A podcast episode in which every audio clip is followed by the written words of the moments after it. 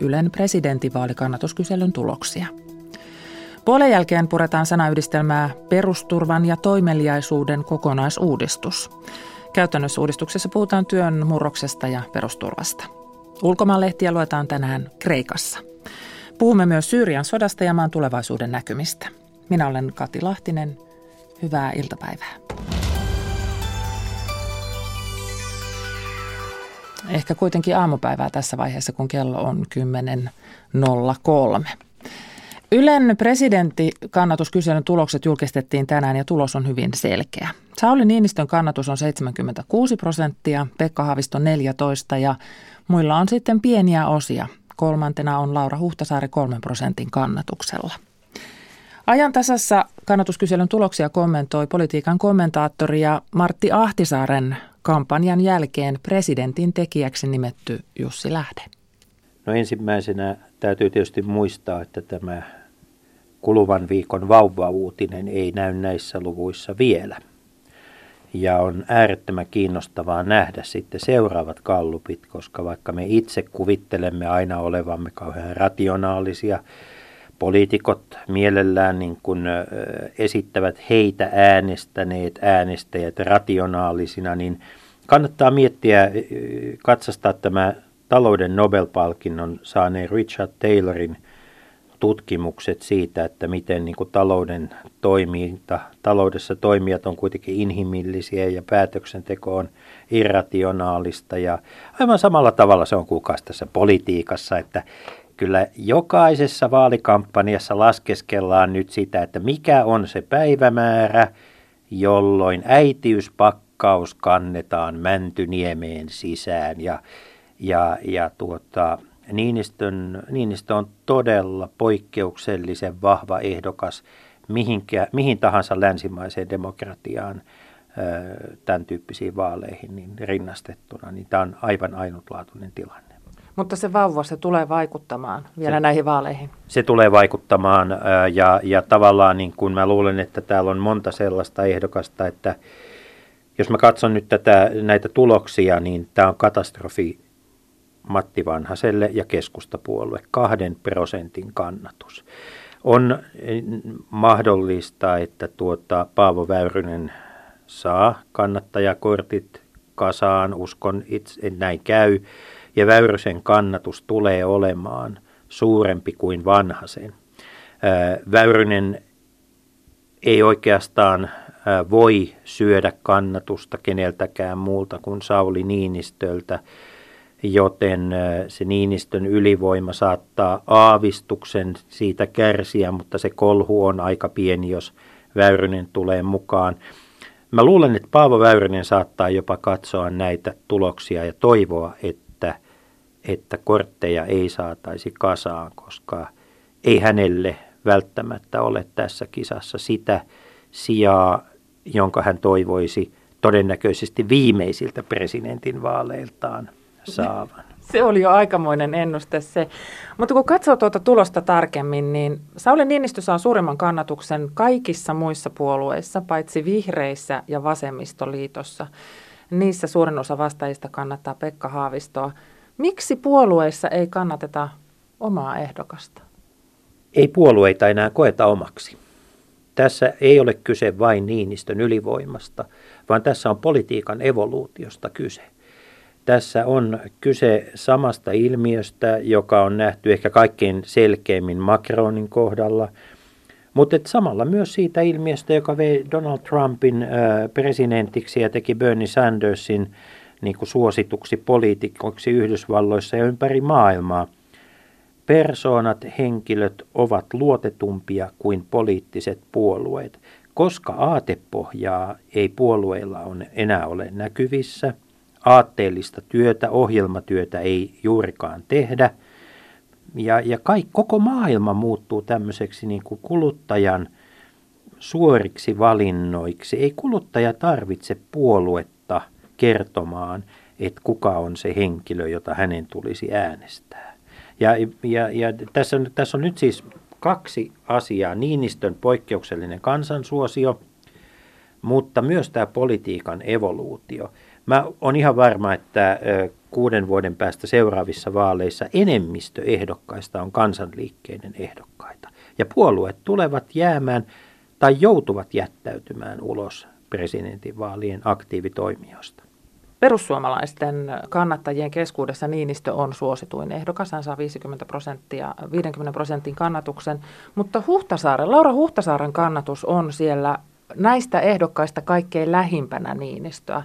Hänen kannatuksensa on perussuomalaisten keskuudessa 44 prosenttia. Onko Laura Huhtasaari näiden vaalien yllättäjä? Se on mahdollista. Huhtasaariin ensinnäkin mä, kaikki, kaikki tuota tutkimuslaitokset myöntävät sen, että Huhtasaaren kaltaisen ehdokkaan Gallup-kannatuksen mittaaminen ei ole ihan yhtä helppoa kuin, kuin, niin kuin vakiintuneemmista puolueista tulevien ja ennen kaikkea niin kuin tavallisempien, tavallisesti esiintyvien ja tavallisia ajatuksia esille tuovien ehdokkaiden kohdalla. Sitten täytyy muistaa, että perussuomalaisten taistelukassa on täynnä rahaa.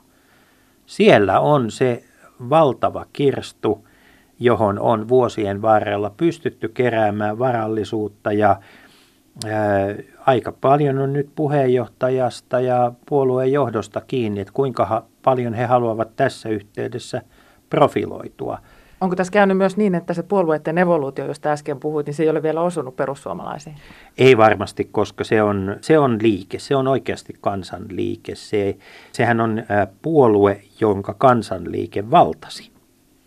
Mutta tuota, noin muuten katsottuna, niin tietysti tässä erottuu ainoa potentiaalinen, tällä hetkellä ainoa potentiaalinen haastaja, joka on Pekka Haavisto 14 prosentin kannatuksella. Siinäkin täytyy muistaa, että vihreiden puoluekannatus ja Haaviston kannatus ovat nyt suurin piirtein samalla tasolla. Se, että Tavallaan Haaviston etuhan olisi se, että Huhtasaaren kannatus alkaisi nousta, jolloin alkaisi tämä kansallinen keskustelu siitä, että kuka mahdollisesti pääsee kakkoskierrokselle. Mutta sekin vaatisi jo taas Väyrysen mukaan mm. tulon, että se, nyt se kakko, mahdollinen kakkoskierros, mä en usko kakkoskierrokseen ilman Paavo Väyrystä. Terveisiä Paavolle. Mutta se ei tarkoita sitä, että hän olisi siellä mukana. Tämä. Mutta hän siis tuo sähköä tähän kisaan ja muuttaa sen, sen asetelman ihan toisenlaiseksi. Mutta mikä rooli näillä muilla ehdokkailla on näillä luvuilla tässä presidentinvaalikamppailussa? Tämä on hyvä kysymys, koska sen tyyppistä roolia meillä ei oikeastaan ole suomalaisessa politiikassa totuttu näkemään. He ovat nyt tekemässä, mun täytyy sanoa, että he ovat pääasiassa tekemässä omaa eurovaalikampanjaa tai eduskuntavaalikampanjaansa, mutta että samaan aikaan niin SDPn kokoinen puolue, jos ehdokas saa yhden prosentin kannatuksen, niin varmasti SDP ulkoisesti haluaa kertoa, että tämä nyt ei ole mikään ongelma, mutta onhan se järisyttävä tilanne SDPn presidenttihistorian ajatellen. Tämä on aivan järkyttävä tilanne. Ja vaikka puolueen Gallup-kannatus on nyt hieman hieman vironnut, niin kyllä tämäkin on niin kuin yhtenä kivenä siellä nykyisen puheenjohtaja Antti Rinteen reessä. Merja Kyllösen 2 prosenttia on hänelle ihan kohtuullinen ja tässä tilanteessa hyvä, hyvä tulos. Nils Turvalds 1 prosentti. Mä sanoisin näin, että kun ihmiset kuulevat Turvaldsin, niin kun hän tulee tunnetummaksi, niin – hänellä saattaa olla mahdollisuus tätä jonkun verran kasvattaakin. Mutta sitten tämä Matti Vanhasen 2 prosenttia ja Tuula Haataisen 1 prosentti, ne on poliittisia kriisejä. Ne ovat kriisejä, joita ei voi kiertää. Ne on kriisejä, joiden käsittely näissä puolueissa alkaa tänään. Se Niinistön asema on nyt täällä aivan selkeä, 76 prosenttia. Mitä voisi tapahtua, että se tulisi sieltä alas, muuta kuin Paavo Väyrynen? Politiikassahan voi tapahtua mitä vaan. Sen takia politiikka on niin äärettömän kiinnostavaa ja hienoa. Sitten tässä on Niinistön kampanjalla on yksi tehtävä, josta heidän pitää suoriutua. He ovat kutsuneet suomalaiset kansanliikkeeseen. Ja kun ihmisille tarjotaan tällaista mahdollisuutta, niin heille pitää myös tarjota mahdollisuutta osallistua aktiivisesti, kokea se kampanjan tekemisen hurmos. Ja jos he eivät operatiivisesti kykene siihen, jos ihmisille tulee sellainen olo, että eihän heitä tähän kampanjaan tarvittukaan, ei siitä kukaan Niinistöä tule syyttämään, mutta Niinistön kampanjan tekijöillä on sen jälkeen kyllä äärettömän vaikeat kuukaudet edessä. Jussi Lähde, sinä olit Martti Ahtisaaren presidentinvaalikampanjassa tuottajana, eli siis suomeksi presidentin tekijänä, niin ihan ilmanen neuvo nyt sitten tänne muille, että onko, onko tässä nyt mitään tehtävissä? Valtavasti on tehtävissä, mutta se työ on pitänyt tehdä jo. Eli nythän me emme tiedä eri kampanjoista, kuinka paljon siellä on aikaa käytetty, energiaa käytetty, minkälaisia suunnitelmia on tehty. On ihan mahdollista, että tehdään sellaisia kampanjoita, joita ehdokkaat ja heidän taustayhteisönsä voivat pystypäin niin kuin katsoa, kulkea pystypäin turuilla, toreilla ja tilaisuuksissa. Mutta tuota, jos tätä työtä, pohjatyötä ei ole tehty hyvin, niin mä luulen, että me tullaan näkemään niin kuin kuvia vaalitilaisuuksista, joissa ei ole väkeä. Se on täysin mahdollista. Nämä gallupluvut tarkoittavat myös sitä, että media ei tule kritisoimaan istuvaa tasavallan presidenttiä eikä edes kriittisesti arvioimaan hänen presidenttikauttaan, koska nämä luvut niin kuin tiedostamatta vaikuttavat myös toimittajiin ja toimituksiin. Näin ei saisi olla, mutta jälleen kerran sekin on sitä inhimillistä. Näin siis Jussi Lähde. Tämä on ajan tasa. Saara Aalto syyllistyi rasismiin X Factor-kisassa japanilaisteemaisella asullaan. Disney poisti Maui-miestä esittävän naamiaisasun myynnistä. Jari Tervoa kritisoitiin Inkerin kansan kohtalosta kertovasta romaanista Matriarkka. Kirjailijalla ei ole oikeutta kertoa muiden tarinaa omanaan. Kaikki nämä ovat esimerkkejä keskustelusta kulttuurisesta omimisesta. Uusin keskustelu virisi intiaani päähineistä missikisoissa ja myöhemmin Ylen pressiklubissa. Tutumpi aihe meille on keskustelu saamelaiskulttuurin pilkkaamisesta ja omimisesta. Tervetuloa saamelaisnuorten puheenjohtaja Petra Laiti. Huomenta, huomenta. Tämä kulttuurinen omiminen, kulttuurinen appropriaatio, kuten se joskus sanotaan, on sanakirjamääritelmän mukaan kutakuinkin näin yksittäisten elementtien ottamista vieraasta kulttuurista ja niiden käyttämistä irrallaan alkuperäisestä kontekstista sekä niistä hyötymistä. Mitä tämä kulttuurinen omiminen tarkoittaa sinulle saamelaisena? Öm, No mä allekirjoitan tuon, ton sanakirjamääritelmän kyllä, mutta mun mielestä siitä puuttuu semmoinen olennainen, olennainen sana, joka on siis valtarakenteet. Mulle se on niin kuin alkuperäiskansan nuorena ö, nimenomaan sitä, että yhteiskunnallisesti ja rakenteellisesti heikommassa asemassa olevan kulttuurin elementtejä otetaan ja hyväksi käytetään kontekstista irrotettuna. Ö, mutta tämä keskustelu käydään silloinkin, kun, kun se, joka toimii jollain tavalla, sanoo, että ei ole tarkoitus loukata, ei ole mm. tarkoitus hyötyä, ei ole, tarkoitettu, ei ole tarkoitettu mitään pahaa, niin miksi se on siltikin loukkaavaa? Öö, no se viittaa juuri näihin, näihin valtarakenteisiin se, että, että ihminen, joka sen omimisen on tehnyt, ei, ei ymmärrä, mikä siinä on väärin. Että ä, alkuperäiskansakulttuurien omimisessa niin on hirveän tavallista tämä, että että yhteiskunta on ensin vuosikymmeniä slash vuosisatoja sortanut tai polkenut alkuperäiskansakulttuuria ja sen jälkeen ne on painettu unohduksiin. Ja mm, niin kuin esimerkiksi alkuperäiskansojen sorrosta ei juurikaan ole meidän oppikirjoissa. Esimerkiksi, että, että yhteiskunta on yhtäältä painanut sitä kansaa ja polkenut oikeuksia ja sitten samalla ö, opettanut valtaväestön unohtamaan niiden asioiden olemassaolon.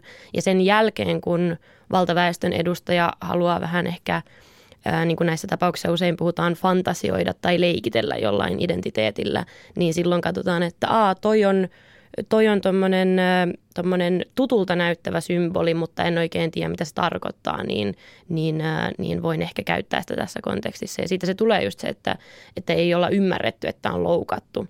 mutta, mutta se ei niin kuin silti poista sitä loukkaavuutta, että koska alkuperäiskansojen sorto ja meidän edelleen olemassa olevat ongelmat on ihan täyttä totta eikä mitään fantasiaa, niin, niin silloin se ei tarkoitettu loukata ei oikein niin kuin riitä hyvitykseksi. Tarkoittaako tämä myös sitä, että, että tavallaan vain valtaväestön sopivaksi katsomissa kohdissa puhutaan siitä alkuperäiskansasta? Eli silloin kun Joo. meitä huvittaa, silloin kun meistä on niin kuin tärkeää puhua, silloin kun meistä on sopivaa – ottaa tämä keskustelun aiheeksi? Joo, ilman muuta. Ja, ja useinhan alkuperäiskansojen edustajat ö, nimetään ehkä siinä keskustelussa vähän pikkumaisiksi. Usein sanotaan, että, että no pitääkö teidän nyt tästäkin loukkaantua ja minkä takia tästä täytyy nyt puhua. Ja, ja eikö maailmassa ole oikeampia ongelmiakin. Ja sitten alkuperäiskansojen puolelta sanotaan sitten taas, että no, että, että aina kun me yritetään nostaa niitä oikeita ongelmia keskusteluun, niin nehän ei – pääse ilmoille, mutta kulttuurinen omiminen on noussut keskusteluun ja, ja se on niin kuin heijastumaan niistä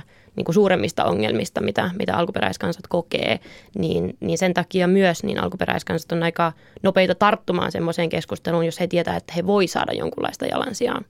No tässä kohti on sitten hyvä kysyä se, että nyt kun esimerkiksi me puhutaan intiaanipäähineistä tällä mm. hetkellä Suomessa, niin miksi saamelaiset ovat tässä keskustelussa mukana? Multa on kysytty tätä aika monestikin tässä nyt parin viikon aikana, mutta mä pidän edelleenkin siitä kiinni, että kyse on alkuperäiskansojen välisestä solidaarisuudesta. Ja äm, Suomen äm, niin kun, turismilla ja, ja näillä missikisoilla ja tämmöisillä niin kun, eksotisoimisella niin on pitkät perinteet sillä, että alkuperäiskansakulttuuria hyväksi käytetään saamelaisten kulttuuria erityisesti. Ja tämä sulkapäähineiden käyttö ei ole mikään poikkeus, että se on ihan osa sitä samaa rakenteellista ongelmaa, vaikkakin se sattuu nyt olemaan toinen alkuperäiskansa. Mutta, mutta mulle tässä on ennen kaikkea kyse alkuperäiskansojen välisestä solidarisuudesta, että koska mullakin on hyviä ystäviä, jotka kuuluu Amerikan alkuperäiskansoihin, ja, ja tämä on niin ihan yhtä lailla heille on järkyttävää nähdä, kun saamelaista kulttuuria hyväksi käytetään. Ja, ja siksi toiseksi, koska Suomessa on epätodennäköistä, että Amerikan alkuperäiskansan edustaja pääsisi itse puolustautumaan, niin mun mielestä on vaan luontevaa, että joku toinen alkuperäiskansa puolustaa heitä.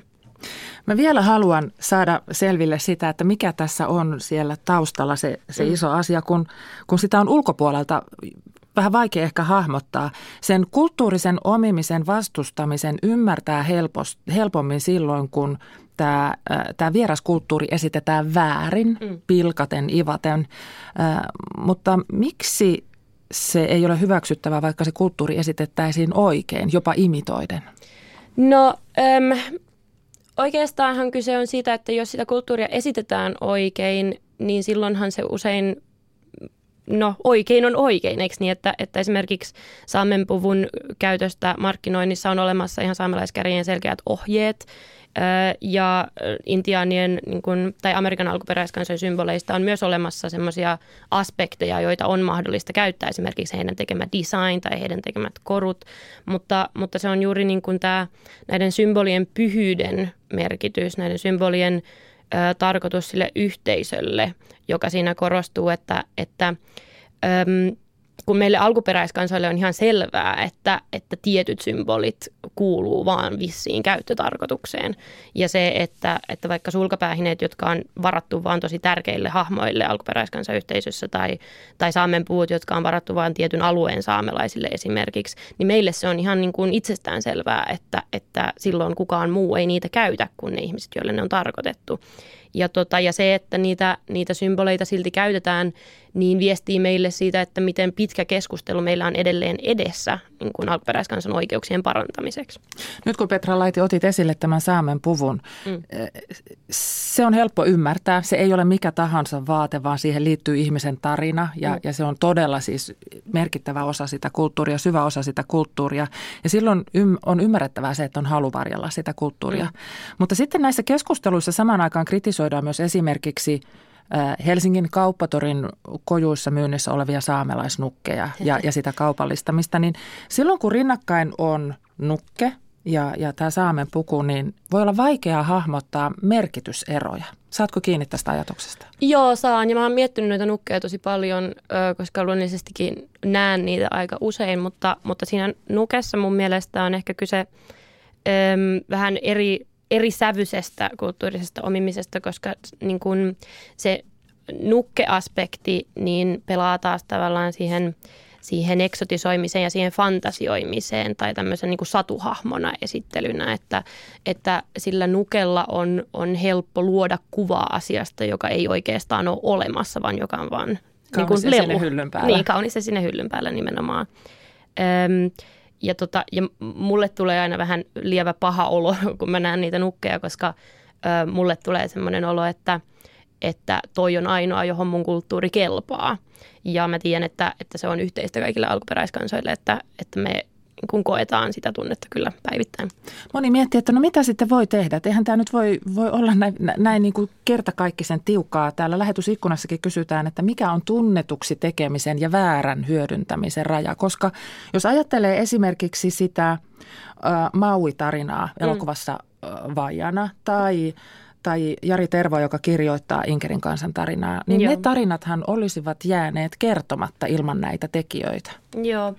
Öm, siinä tunnetuksi tekemisen öm, ja tahattoman tai tahallisen väärinkäytön välillä mun mielestä on, on hyvä tehdä pesäeroa esimerkiksi kulttuuristen symboleiden ja kulttuurillisen designin välille. Tämä, mä luulen, että nämä on termejä, joita kaikki ymmärtää, että, että esimerkiksi Amerikan alkuperäiskansojen tekemä design ö, ottaa luonnollisesti vaikutteita heidän omasta kulttuuristaan, mutta se on tarkoitettu kaikille, kun taas sulkapäähine on pyhä ja se on niin kuin yhdenlainen statussymboli, jota, joka tehdään vaan sille henkilölle. Niin, niin tässä on ehkä se on ehkä maanläheisempi tapa ymmärtää sitä, että siinä kulttuurissa tuotetaan myös valtavasti asioita, joita he haluaa jakaa muiden ihmisten kanssa. Ja, ja olennaista on niin kuin ymmärtää, että alkuperäiskansapiireissä puhutaan tästä FPIC-periaatteesta, eli Free, Prior and Informed Consent. Ja, ja se consent, eli suostumus, on, on hyvin tärkeä, että, että se kulttuurinen ö, esille tuominen tehdään sen kulttuurin suostumuksella ja tehdään sen kulttuurin ehdoilla, niin silloinhan mitään vahinkoa ei tapahdu, koska silloin se keskustelu on tavallaan sanattomasti käyty, kun käyttää vain niitä symboleita, joista kulttuuri on tarkoittanut muillekin käytettäväksi. Disney on ainakin ottanut opikseen, koska Frozen-elokuvan jatko-osaa varten Disney-yhtiöstä on käyty tutustumassa saamelaiskulttuuriin ja, ja sitä tehdään sillä tavalla yhteistyössä. Joo, mä en itse asiassa en, en tiedä, että millä tavalla he on käyneet tutustumassa kulttuuriin, mutta mä pidän mutta sitä, siitä on puhuttu joo, kuitenkin. Että siitä nä- on puhuttu ja mä pidän sitä hyvänä lähtökohtana, että ovat ainakin käyneet. Se on, se on jo edistysaskel. Tämä kulttuurinen omiminen ei ole ilmiönä uusi, eikä, eikä se ole nyt ole mistään yhtäkkiä noussut ilmiö, niin Petra Laiti, miksi siihen nyt tartutaan näin ponnekkaasti? No mä luulen, että ihmisten tietoisuus asiasta on, on noussut ihan, ihan valtavat määrät nyt ihan viime vuosien aikana ja, ja Suomessahan näitä, näitä kohuja on ollut muutamakin, että, että tasan vuosi sitten oli tämä Kiasman Grind case, kaksi vuotta sitten oli, oli tämä missi, joka halusi edustaa tämmöisessä Saamen pilapuvussa tai pilapukuversiossa Saamen puvusta mm. ihan näissä Miss Universum-kisoissa vai Miss Maailma, mutta kuitenkin. Ja, ja tota, mä luulen, että että pikkuhiljaa niin tämä keskustelu alkaa tuottaa sellaista tulosta, että ihmiset niin kuin tiedostaa jo, että siinä on jotain mätää siinä, siinä ähm, kulttuurisessa omimisessa. Et, et, vaikka ei vielä osaa ehkä muodostaa sitä, että mikä on oma mielipide, niin tietää, että, että se on aihe, josta on keskusteltu paljon. No jos nyt jonkin kulttuurin, vaikka, vaikka saamelaiskulttuurin piirteitä haluaisi pitää esillä – kunnioittavasti, kulttuurisesti kestävällä tavalla, niin miten se on mahdollista? Miten sen voisi tehdä? Öö, no saamelaisillahan on, on esimerkiksi tämä Saamituotsi-merkki, joka, joka viestii siis aidosta saamen käsityöstä. Öö, ja, ja saamen niin design on, on hyvin, hyvin tämmöinen elävä kulttuurin osa taas, että, tota, että Saamenmaallahan tuotetaan myös ö, niin kuin valtavasti tämmöisiä neutraalimpia käyttöön tarkoitettuja esineitä, kuten esimerkiksi niin kuin huiveja tai, tai kenkiä tai rannekoruja, jotka edustaa just tämmöistä niin kuin modernia kulttuuria, että sitten se niin kuin kaikista perinteisin ja kaikista niin kuin vanhin osa varataan vain sille yhteisölle. Se syvä, kulttuurin Joo. syvä ydin. Joo, mutta että, tota, että luonnollisestikin niin, niin tämmöinen saamelaisdesign on tarkoitettu myös ulkopuolisten käytettäväksi useimmiten, että tota, että eihän sitä muuten tehtäisi. Matkailussa saamelaiskulttuuri on ollut erittäin näkyvä osa Suomea jo vuosia ja, ja siinä ajatellaan, että, että eihän se nyt ole ongelmallinen, että hyötyhän sataa Lappiinkin saamelaisalueelle. Joo, no tota, mä koen sen, sen tosi ongelmallisena, koska useinkin niin äm, sitä ei tehdä saamelaisten ehdoilla sitä mainontaa ja, ja juurikin niin kuin matkailumainonnassa esiintyy paljon näitä feikkikäktien käyttöä ja tämmöistä niin kuin kulttuurin eksotisointia ja fantasiointia, että tarjotaan niin sanottua aitoa Lappia, kun, taas moni saamelaisyhteisössä ei, ei edes puhu Lapista alueena, vaan me puhutaan Saamenmaasta, että, että ne erot menee jo niin, kuin niin syvällä siinä keskustelussa, että mä pidän sitä lähtökohtaisesti ongelmallisena kyllä.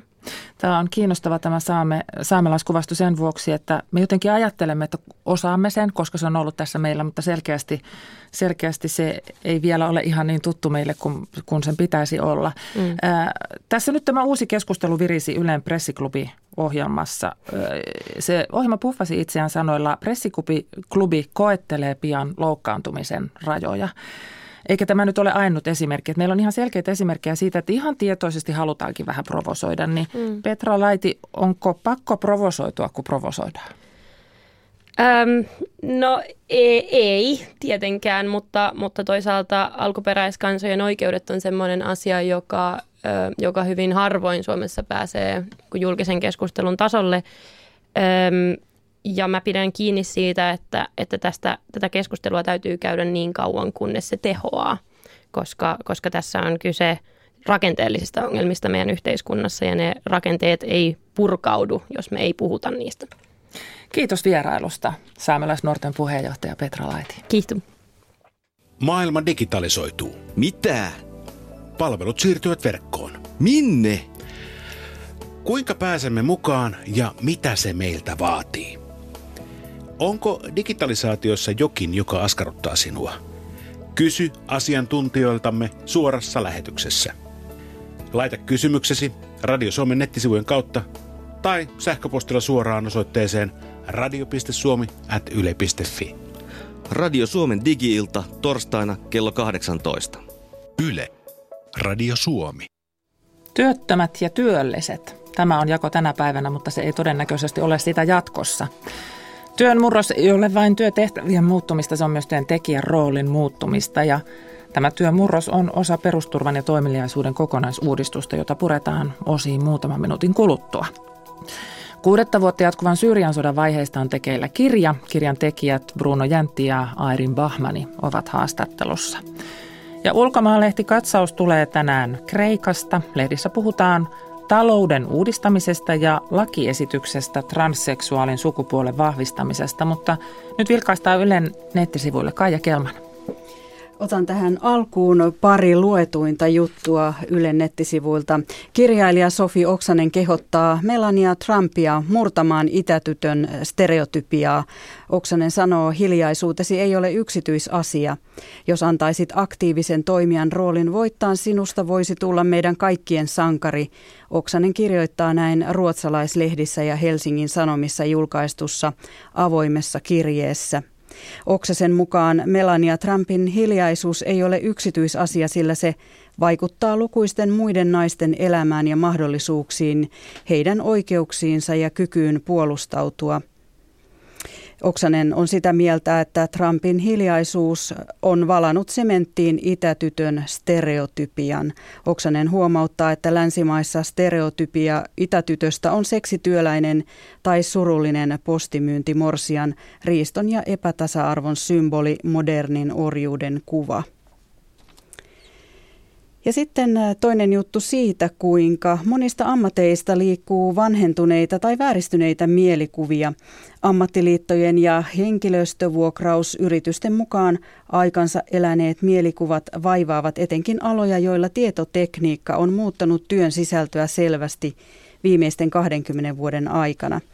Otan tähän pari esimerkkiä. Esimerkiksi lähihoitajasta on Usein mielikuva vain lähihoitaja, jonka työn kuva on vaihtaa vaippoja vanhuksille, syöttää ja kylvettää heitä. Ja näin Suomen lähi- ja perushoitajien liitto ammattiliitto Super vastaa. Lähihoitajan tutkinto antaa perusvalmiudet kaikkiin sosiaali- ja terveydenhuollon tehtäviin. Hoivakohtien johtotehtävissä, hoivakotien johtotehtävissä on paljon lähihoitajia. Otan vielä toisen esimerkin hitsaajasta josta on usein sellainen mielikuva, että likaisiin työhaalareihin on pukeutunut hitsaaja ja hän hitsaa kaksi kappaletta kiinni toisiinsa pimeässä kellarissa. Työ on likaista ja hikistä teollisuustyötä kipinöiden lentäessä. Ja näin sitten Metalliliitto vastaa tähän, että robotit ovat yleistyneet ja korvanneet hitsaajien perinteistä työtä. Automaattisaatio on tuonut uusia työrooleja, kuten ohjelmointia, ylläpitoa ja valvontaa. Silloin työ tehdään suurelta osin tietokoneella. Näin on sekin ammatti muuttunut. Ja sitten vielä tietoa tulevaisuuden mahdollisista tulvista. Suomea uhkaa suuri meritulva joka kolmas vuosi. Riski voi nostaa kotivakuutuksen hintaa. Tulevaisuudessa meritulvien riski yleistyy selvästi ilmastonmuutoksen vuoksi. Valtio ei ole enää vuodesta 2014 korvannut tulvista aiheutuneita vahinkoja, vaan ne ovat siirtyneet vakuutusyhtiöiden korvausten piiriin. Ilmantieteen laitoksen merentutkija Ulpu Leijala sanoo, että jos tarkastellaan seuraavia kymmentä vuotta eteenpäin, niin ei ole odotettavissa mitään suuria muutoksia, mutta kun mennään vuosisadan loppua kohti, meritulvariskit ovat selkeästi suurempia kuin nyt. Ja tähän sopii klassikko, ken elää, se näkee. Sitten katson itsestäni katsoen vasemmalle, siellä on Matti Ylönen ja Suomen radion ajolista juuri se kuuluisa niin sanottu tiilisen listan veroinen salainen paperi vielä muutaman kymmenen minuutin ajan. Usein puhutaan siitä, että lukio on kallis, vaikka periaatteessa on ilmainen, mutta erilaisiin oppikirjoihin, oppimateriaaleihin, jopa kynät ja kumit pitää itse hommata, niin saattaa mennä tuhansia euroja.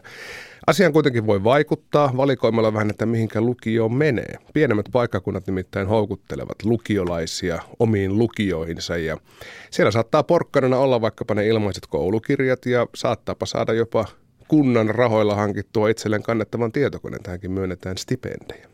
Me päästään vierailemaan Tohmajärven lukiossa ja kuullaan, että minkälaisilla porkkanoilla siellä pienempi paikkakunta houkuttelee. Ehkäpä isoista, isoista kaupungeista itselleen opiskelijoita. Siinä siis Itä-Suomen puolelle laitetaan tänään yksi nuppineula Suomen radiossa. Joo, kyllä laitetaan Itä-Suomen puolelle ja sitten myöskin niin kuin varmaan moni on huomannut, että viime päivinä on pikkusen sadellut. No näitä juuri. Se elääkin näkee. Se elääkin, ei, ei kun se näkeekin elää. Se näkeekin elää, mutta tänään kuullaan myös siitä, miten se on vaikuttanut tiestöön, tieverkkoon, varsinkin tällä Etelä-Suomen alueella, jossa vettä on tullut kaikkein eniten, että onko siellä kohta pelkkää kuoppaa, kun pitäisi vaikka mökille päästä. Kiitoksia Matti Suomen radio kello 11 uutisten jälkeen. Tässä ajantasassa me pohdimme seuraavaksi sitä, miten hyvinvointiyhteiskunnalle käy, kun työ muuttuu. Millainen olisi perusturva 2030-luvulla, kun työstä tulee todennäköisesti nykyistä sirpaleisempaa ja katkonaisempaa? Hallitus on käynnistänyt valmistelun perusturvan ja toimeliaisuuden kokonaisuudistukseksi. Hankkeen aikana tarkastellaan myös sitä, miten pitkäkestoisia ja yhteiskunnallisesti merkittäviä uudistuksia käynnistetään – näin suurta hyvinvointivaltion kokonaisuudistusta ei ole todennäköisesti tehty muualla, kertovat projektipäällikkö Liisa Heinimäki ja valtiosihteeri Paula Lehtomäki. Tulevaisuuden työelämästä on toki monenlaisia arvioita, mutta joka tapauksessa näyttää siltä, että tämä teknologian kehitys tulee voimakkaasti siihen vaikuttamaan. Se ainakin jonkin verran muuttaa työelämäkenttää sirpaleisemmaksi.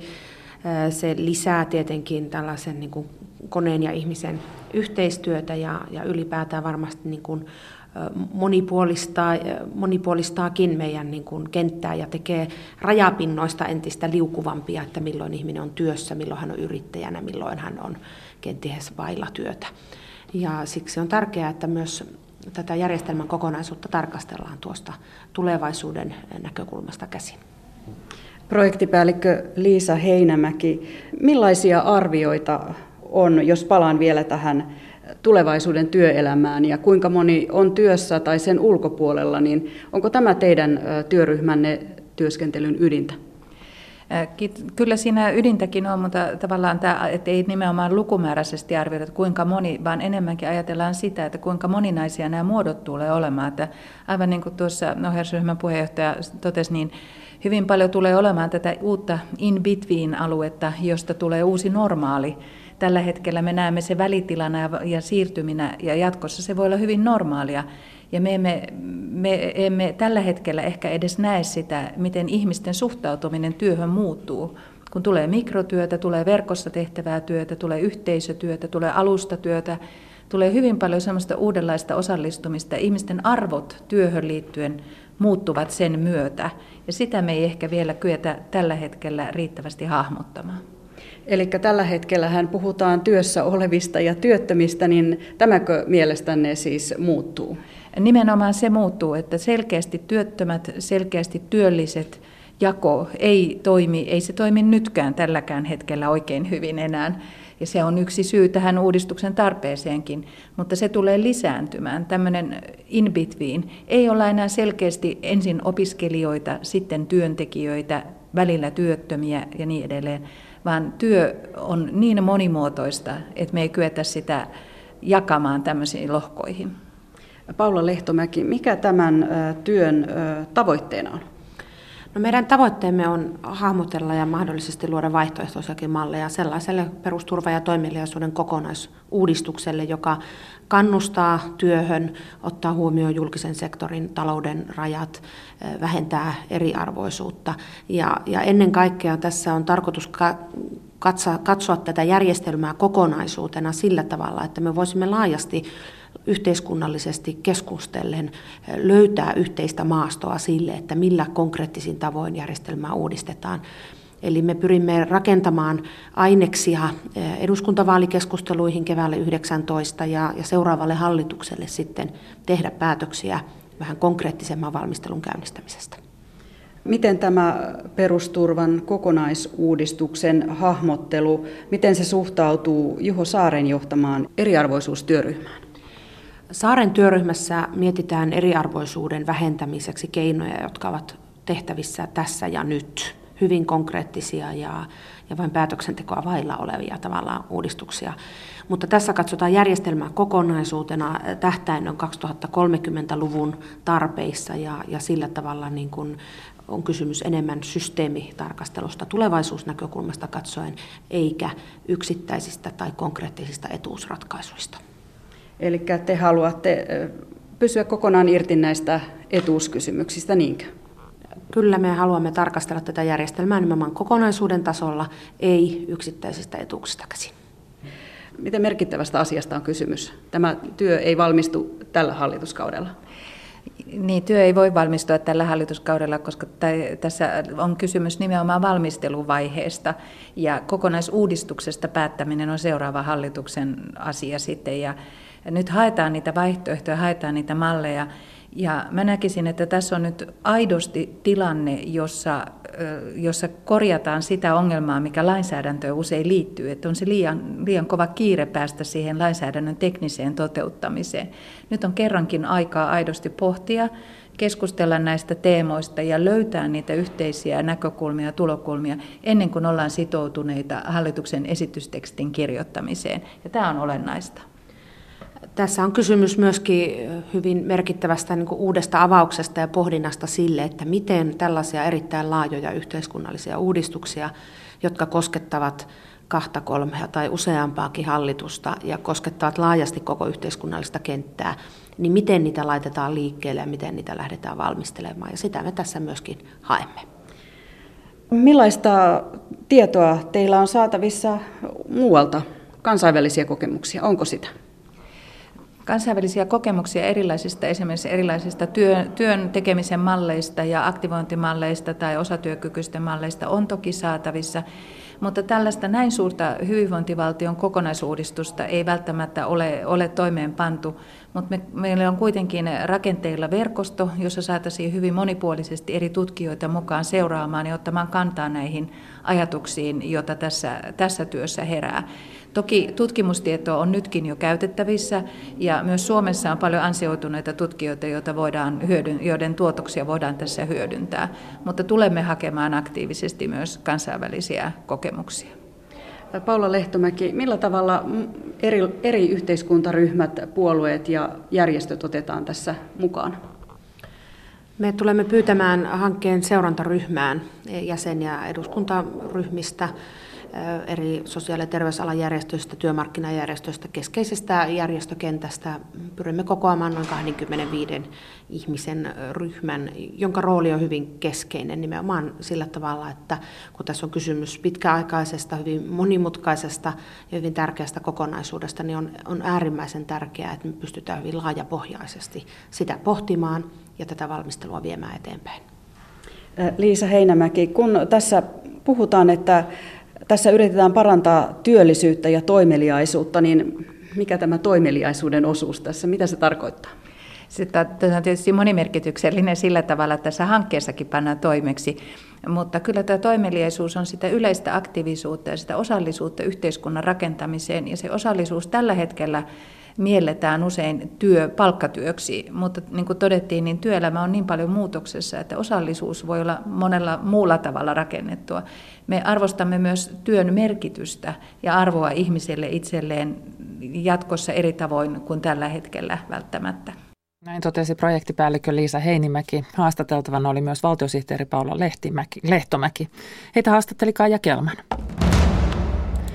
Syyrian sota jatkuu kuudetta vuotta. Pakolaiset toivovat sodan päättyvän. He arvostelevat myös ulkovaltojen toimia Syyriassa ja ovat sitä mieltä, että ulkovallat ovat pitkittäneet sotaa. Seuraavassa haastateltavana ovat toimittajat Airin Bahmani ja Bruno Jäntti, jotka ovat tavanneet syyrialaispakolaisia Libanonissa ja Irakissa. Meidän haastateltavat oli, osa oli lähtenyt pakoon islamisteja ja osa oli lähtenyt pakoon Assadin hallintoon. Ja aika paljon inhimillistä kärsimystä saatiin kuulla sekä Libanonissa näitä syyrialaisia pakolaisia haastateltaessa, että, että tota noin siellä Irakissa. Ja mikä oli tässä niin kuin olennaista mun mielestä myös Libanonista, että kun ää, jesidit tosiaan oli joutunut niin kuin tämmöisen joukkotuhonnan kohteeksi, niin Libanonista taas, kun me haastateltiin näitä syyrialaisia pakolaisia, niin siellä oli perheitä, jotka oli, oli joutunut molempien osapuolten niin tämmöisen poliittisen vainon kohteeksi sekä Assadin hallinnon että islamistien. Ehkä kysymys on, että millaisia eroja siinä on, jos ihmiset ovat lähteneet Assadin hallitsemilta alueilta tai islamistien, ISISin, al-Nusran, Tahrir al-Shamin tai jonkun muun järjestön hallitsemilta alueilta? Ei siinä olennaisesti, olennaisesti ole mitään eroa. Et siis sekä, siis Assadi on painunut usein perheet ja yhteisöt, jotka on joutunut Assadin tai sitten Venäjän ilmapommitusten kohteeksi. Islamisten alueelta mm, osa, jotka on painanut myös islamisten alueella, on joutunut pakeneen tästä nimenomaisesta syystä, mutta sitten monet on joutunut pakeneen ihan puhtaasti tällaista niin islamistien mielivaltaa. Eli lopputulos on ihan sama, siis monien näiden perheiden ja yhteisöjen kodit, kaupungit on kokonaan tai osittain tuhoutuneet ja he on joutunut diasporaan, siis Syyriassa on valtava maan, maan sisäisten pakolaisten ongelma, mutta sitten kansainvälisesti niin kuin ikään kuin pakolaisten ongelmat, jotka joutunut lähteen Syyrian rajan ulkopuolelle, on, on ennen näkemätön. Pelkästään Libanonissa on UNHCR-rekisteröimiä pakolaisia tällä hetkellä yli miljoona. On, ja sitten on tietenkin valtavasti myös pakolaisia, jotka ei ole rekisteröityneet UNHCRlle myöskään. Ja Libanonissa on per capita eniten pakolaisia koko maailmassa. Mutta et, et, olennaisesti tässä ei ole mitään eroa, että siis on osa sitä samaa sodan kokonaisuutta. Ja käytännössä kaikki olemme joiden kanssa me keskusteltiin, tietenkin näiden perheiden kanssa, joiden kanssa me keskusteltiin pidempään, niin he oli jättänyt taakseen todella hyvän elämän Syyriassa. Monet oli, käytännössä kaikki oli keskiluokkaa, monet oli ylempää keskiluokkaa, aika kouluttautuneita, usein molemmat vanhemmat töissä ja sota yksinkertaisesti on, on tuhonnut Syyrian yhteiskunnan. Tällä hetkellä valtava osa syyrialaisista pakolaisista Libanonissa elää äärimmäisessä köyhyydessä. Eli se siirtymä on ollut erittäin nopea, erittäin dramaattinen ja erittäin huonoon suuntaan. Itse asiassa me haastateltiin Libanonissa YK asiantuntijoita ja siellä nämä asiantuntijat kertoivat meille, että noin 50 prosenttia syyrialaisista pakolaisista elää köyhyydessä äärimmäisessä köyhyydessä ja 70 prosenttia syyrialaista pakolaisista elää köyhyysrajan alapuolella. Nyt jos katsotaan tätä isompaa kuvaa, niin tulkitaan, että, tai ehkä odotetaan, että sota siirtyisi uuteen vaiheeseen. Millaisena syyrialaiset pakolaiset itse näkevät kotimaisen lähitulevaisuuden? No tota, aika, aika synkältä, sanoisin ehkä meidän aineiston pohjalta. Moni meidän haastateltavista toivo niinkin yksinkertaisia asioita kuin sodan loppumista ja, ja demokraattista Syyriaa. Tosin moni heistä myös kritisoi tosi paljon ulkovaltojen toimia Syyriassa, joka on pitkittänyt aivan äärimmäisen paljon tätä Syyrian sotaa ja saanut enemmän aikaan inhimillistä kärsimystä ja taloudellisia uh, tuhoja.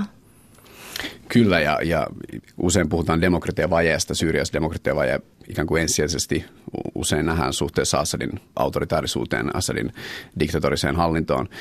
Mutta meidän aineiston valossa voisi puhua myös tämän demokratiavajan kansainvälisestä ulottuvuudesta. Tarkoittaa sitä, että monet syyrialaiset kokee täysin perustellusti, että Syyriaa koskevat päätökset tehdään usein tuhansien kilometrien päässä. Moskovassa, Washingtonissa ja sitten tietenkin lähi siis Riadissa, Tehranissa, Dohassa ja niin edespäin. Ja tämä on ikään kuin johtanut siihen, että, että kyetäkseen demokratisoimaan Syyriaa ja näyttää ehdottomasti olevan syyrian, syyrialaisten enemmistön näkemys, joskin tätä on vaikea todistaa, koska kattavia mielipidemittauksia ei Syyriassa sattuneesta syystä voi tehdä, niin he ikään kuin joutuu sekä kamppailemaan Assadin diktatuurin epädemokraattisuutta vastaan, että tämän aseistautuneen islamistiopposition epädemokraattisuutta vastaan ja sitten vielä sen päälle niin ulkovaltojen hyvin niin kuin syvää osallisuutta vastaan. Ja kaikki nämä ikään kuin marginalisoi syyrialaisten, syyrialaisten niin kuin syvät rivit. Syyriassa on tällä hetkellä hirvittävän monta toimia ja monia intressejä, niin Ehkä voisi itse asiassa kerrata, että kun sanotaan, että kritisoidaan ulkovaltojen toimia, niin ketä silloin kritisoidaan? Siellä Venäjä on tietysti läsnä pommituksessa, Yhdysvallat on läsnä, siellä on Persianlahden maita, siellä on mm. Iran ja niin edelleen. Joo, eli Assadin puolella taistelee Iran ja Venäjä. Ja itse asiassa kävin tuossa raportteja läpi, niin esimerkiksi Iran on vuodesta 2011-2014 asti um, tukenut jos mietitään taloudellisesti, niin 15-19 miljardia dollaria Assadin hallintoa. Sitten tosi, ja täytyy mainita, että Iran on esimerkiksi organisoinut Irakista Afganistanista ja Pakistanista shia-milisejä, myös Libanonissa Hizbollahia, jotka on myös Syyriassa tällä hetkellä taistelee Assadin puolella. Sitten jos mietitään aseellista oppositioa, joka koostuu valitettavasti yksinomaan islamisteista, niin siellä on monet Persialahden maat ollut tukemassa, Qatar, Saudi-Arabia, Turkki, Syyrian sodan alusta myös Yhdysvallat, Ranska, Iso-Britannia. Että tässä on hyvin monta toimijaa, että kun puhutaan Syyrian sodasta, niin, niin me puhutaan sekä paikallisesta, alueellisesta että kansainvälisestä sodasta. Kyllä tämmöistä niin proksisotaa siellä on käyty siis vuosikaudet ja tämä kyynisyys ja tämä niin syyrialaisista ja Syyriasta piittaamattomuus on kyllä siis ylitse pursuavaa. Että esimerkiksi ihan, ihan hiljattain Saudi-Arabian kuningas Salman oli valtiovierailu Venäjällä ja ää, ostaa, ostaa, Yhdysva- ää, ostaa Venäjältä siis Saudi-Arabia hyvin, hyvin kehittyneitä, hyvin kehittynyttä sotilasteknologiaa ja niin edespäin, vaikka nämä kaksi osapuolta on ollut, ollut vastakkaisella puolella Syyriassa. Ja, ja mm, tämä on itse asiassa, nämä on sellaisia huolenaiheita myös, myös monet nämä haasteltavat puhu, että tavallaan ne, ne niin katsoo, katsoo niin pelonsekaisesti, mutta myös, myös ähm, niin syvällä siis katkeruudella ja surulla siitä, miten ulkovallat toimii, että tavallaan, että et, et miten, miten myös ikään kuin näiden vihollis, näen näistä vihollissuhteiden yli yhtäkkiä saattaa esimerkiksi käydä asekauppaa ja, um, ja että tämä korostaa tavallaan just tämän demokratian vajan kansainvälistä ulottuvuutta. Mutta, mutta siis kyllähän se on ihan selvää, että Assad on Assadin hallinto liittolaisineen on niin kuin sotilaallisesti voitolla. Että kyllähän tämä aseellinen oppositio, joka niin kuin Airin, Airin just totesi, on pitkälti, koostuu pitkälti islamistijärjestöistä, usein niin kuin hyvin ultrakonservatiivisista sellaisista, niin on niin kuin sotilaallisesti todella ahtaalla. Et niin kuin, nämä toimijat ei tule syrjäyttämään Assadia sotilaallisesti, se on sataprosenttisen varmaa. Teidän kirjanne mielenkiinto on, on Syyrian sodan historian ohella tai kokonaisuuden ohella myös ISIS-järjestössä ja ää, Otetaan sieltä yksi puoli, kun olette lähestyneet ISISin toimintaa jesidivähemmistön näkökulmasta. Jesidit ovat siis Irakin kurdialueella Sinjarin vuoristossa asuva etnisuskonnollinen ryhmä ja osa jesideistä on elänyt kolmekin vuotta ISISin vankeudessa. Niin ää, Airin Bahmani, miten jesidilaisten kohtelu kuvaa ISISin toimintatapaa? Joo, me haastateltiin Irakissa näitä ä, Isiksen vankeudesta vapautuneita jesidejä ja me huomattiin näissä, näissä haastatteluissa, että aika usein nämä vanhemmat kertoivat meille, että näitä lapsia ä, vietiin säännöllisen epäsäännöllisesti heidän luota pois. Ä, kävi ilmi, että, että näitä lapsia vietiin ikään kuin tämmöisille uudelleenkoulutusohjelmille, jossa näiden lasten uskonnollinen identiteetti murskattiin ja maailmankuvaa alettiin rakentamaan tämmöiseksi isistä ihannoivaksi. Näin kertoi toimittaja Airin Bahmani. Olli Seurin haastateltavana oli myös Bruno Jäntti. Tämä on ajan tasa. Kreikassa päivälehtiä puhuttaa investointien lisääminen maahan talouden uudelleen käynnistämiseksi. Lehdet käsittelevät myös kohua parlamentissa juuri äänestetystä transseksuaalin sukupuolen vahvistavasta laista. Lehtiä on lukenut Sara Saure Atenassa. Keskustalainen Tanea-lehti käsittelee Kreikan talousalamäestä pääsylle tärkeää aihetta investointien lisäämistä maahan – Lehti antaa tilaa yhtä lailla vasemmistohallituspuolue Sirisan näkemyksille sijoituksista kuin lehden taloustoimittajan vähemmän mairitteleville faktoille valtion omaisuuden yksityistämisohjelman etenemisestä. Tanean haastattelema Sirisan edustaja toivottaa investoinnit Kreikkaan tervetulleiksi ja toteaa, että sijoitustoiminta on talouden uudelleenkäynnistäjä ja maan surullisten työttömyyslukujen parantaja – Tärkeintä ei ole Sirisan mukaan silti pelkkä sijoitusten määrä, vaan myös niiden laatu. Tähtäin ei ole vain työpaikoissa ja verotuloissa, vaan on muistettava, että sijoitustoiminnan on myös kunnioitettava kohdemaan oloja, lakeja ja ympäristöä. Puhuttaessa investoinneista ja kilpailukyvystä on Sirisan mukaan syytä huomioida myös monet muutokset, joissa Kreikan on itsensä petrattava kiireen kaupalla. Tällaisia ovat oikeusjärjestelmän toiminnan jouduttaminen, maa- ja metsärekisterin laadinta ja tasaisen verotusympäristön sekä julkishallinnon jouhevuuden takaaminen. Sijoitusten eteneminen Kreikassa on Tahnean toimittajan mukaan käytännössä kuitenkin jotain aivan muuta kuin Sirisan teoriointi. Julkisen omaisuuden yksityistämisohjelman tämänvuotiseen 1,9 miljardin euron tavoitteeseen on kirjoittajan mukaan vaikea yltää. Tämä siksi, että isoja hankkeita periferian lentokenttien ja rautatieyhtiön yksityistämisen lisäksi ei ole saatu eteenpäin. Suurin viivästys on nähty tärkeimmässä hankkeessa Ateenan entisen lentokenttäalueen muuttamisessa asuin- ja virkistyskäyttöön. Projektia on viivyttänyt Kreikan arkeologisen neuvoston päätös siitä, kuinka pitkälle alue on luokiteltava arkeologisesti suojeltavaksi, toisin sanoen, miten rakennustoimintaa voi alueella harjoittaa.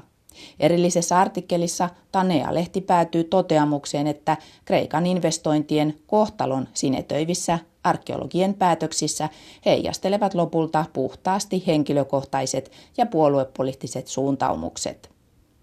Talouden uudistamisen ohella kreikkalaisia päivälehtiä puhutteleva aihe on yksilön oikeuksien laajentaminen – Konservatiivinen Kathimerini pureutuu Sirisan tällä viikolla parlamentissa läpiviemään lakiesitykseen transseksuaalin sukupuolen vahvistamisesta.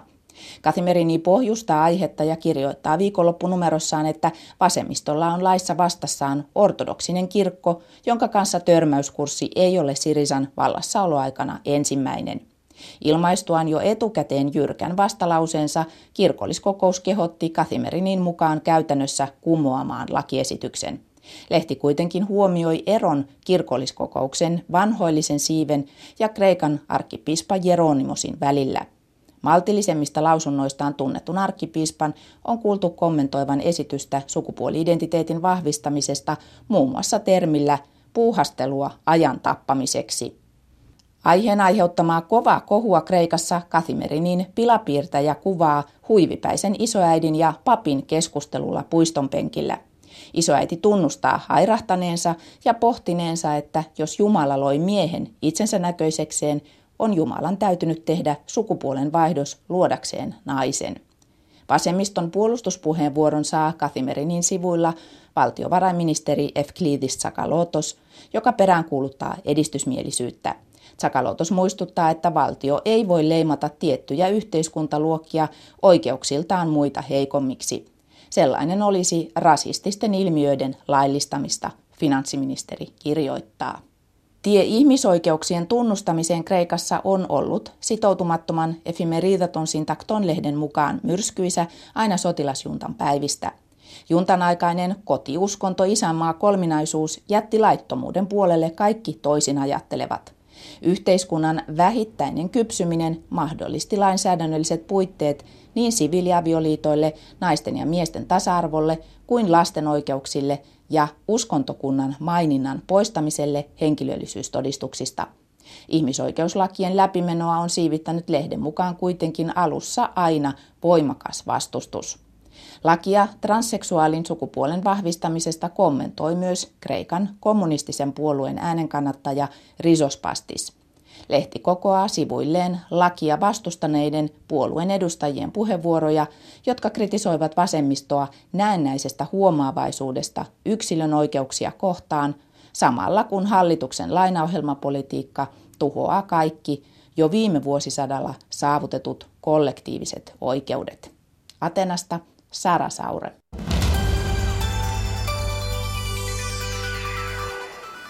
Pieni vilkaisu Yle Uutisten verkkosivuille kertoo sääennusteen ensi viikolle. Ensi viikolla vietetään monin paikoin syyslomia lyhyemmissä ja pidemmissä pätkissä ja niitä syyslomia vietetään keskimääräistä lämpimämmässä säässä ja sadekin taukoa. Yle meteorologi Kerttu Kotakorpi toteaa tuossa jutussa, että lämpimintä on viikon alussa ja etelässä on paikoin 10-15 astetta, joten se lupaa monelle ihan hyvää. Mutta ennen ensi viikkoa on kuitenkin vielä edessä iltapäivän ajan tasakin ja silloin puhutaan lasten lauluista. Metsätietä kulkevasta pienestä tytön tylleröstä on aika mahtiloikka määräävää mahti mummeliin, mutta molemmat mahtuu kyllä sinne lastenlaulujen kirjoon. Millainen aikansa kuva lastenlaulu on ja miten määritellään, mikä on sopivaa ja mikä ei sopivaa musiikkia lasten korville? Iltapäivällä ajantasassa on vieraana lasten musiikkikulttuuriin perehtynyt musiikkitieteen dosentti Taru Leppänen. Yle on jo vuosia tarjonnut abiturienteille sivuston Abitreenit, jossa abit voivat valmistautua YO-kokeeseen ja sitten kirjoitusten aikaan YO-lautakunnan jäsenet ovat vastaamassa, mitä kirjoituksessa olisi pitänyt vastata.